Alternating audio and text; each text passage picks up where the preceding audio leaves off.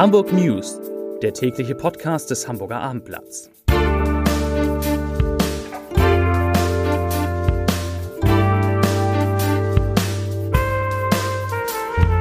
Moin Moin, mein Name ist Lars Heider und heute geht es um den zu Ende gehenden Sommer 2022, der wahrscheinlich typisch für die Sommer war, die Hamburg in den kommenden Jahren erwarten. Weitere Themen. Die Polizei erwischt tausende Verkehrssünder, ein einst prominenter AfD-Mann wechselt zur CDU und das Amtsgericht in Hamburg kann seinen Aufgaben kaum noch gerecht werden. Dazu gleich mehr. Zunächst aber wie immer die Top 3.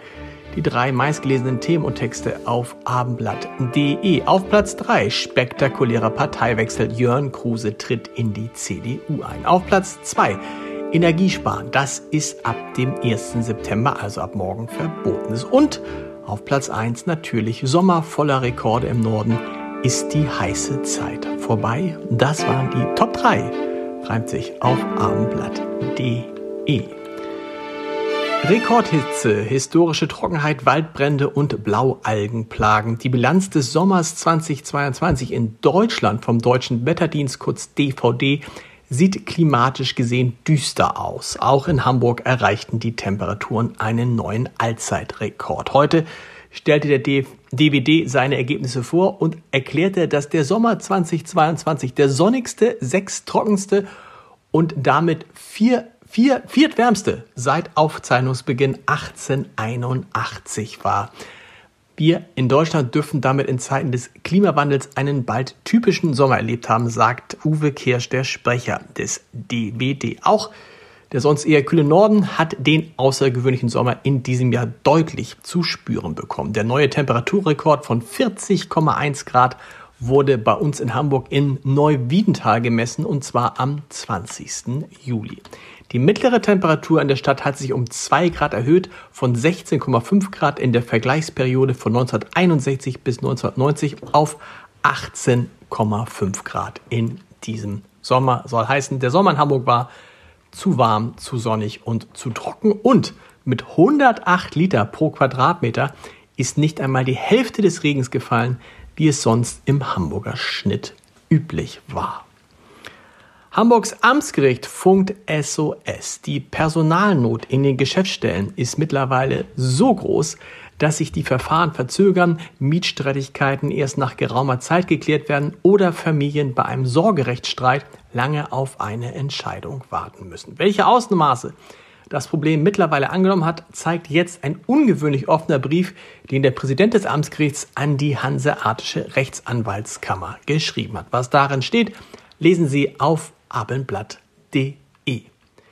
Die Hamburger Polizei hat bei einer 16 Stunden dauernden Großkontrolle sehr viele Verkehrssünder in der Stadt ertappt. Die Beamten stellten 848 Geschwindigkeitsverstöße, 80 Handyverstöße, 55 Abbiege- oder Wendeverstöße und 16 Rotlichtvergehen.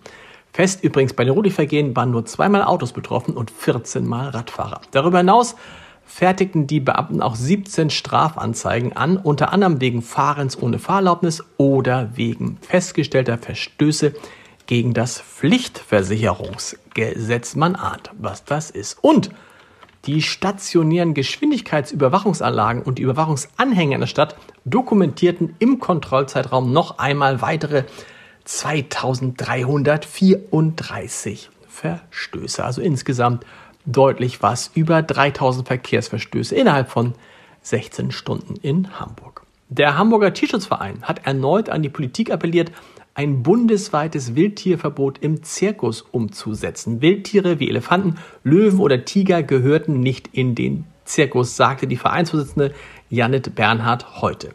Der HTV, so heißt der Tierschutzverein mit der Abkürzung, verurteile die Ausbeutung von Tieren zur Belustigung der Menschen aufs schärfste. Hintergrund des Appells ist natürlich das bevorstehende Gastspiel des Zirkus Krone in Hamburg, der am 8. September mit seinem neuen Programm Premiere auf dem Heiligen Geisfeld feiern wird.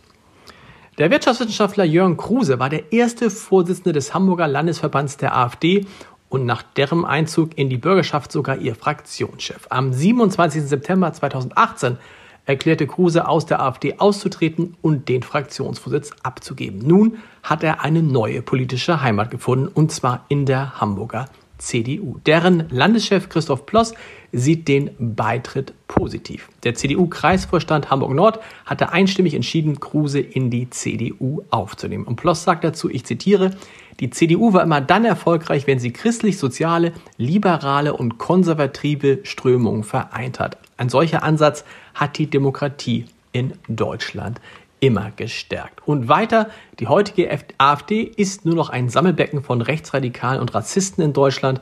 Deswegen ist für mich klar, mit der AfD kann es für die CDU keine Zusammenarbeit oder Kooperation geben. Die AfD gehört auf den Scheiterhaufen der Geschichte. Zitat Ende.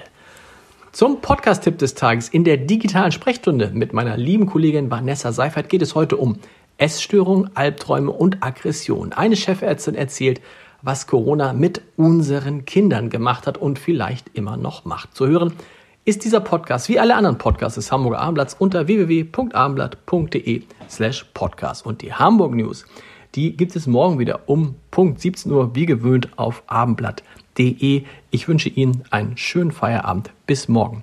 Tschüss.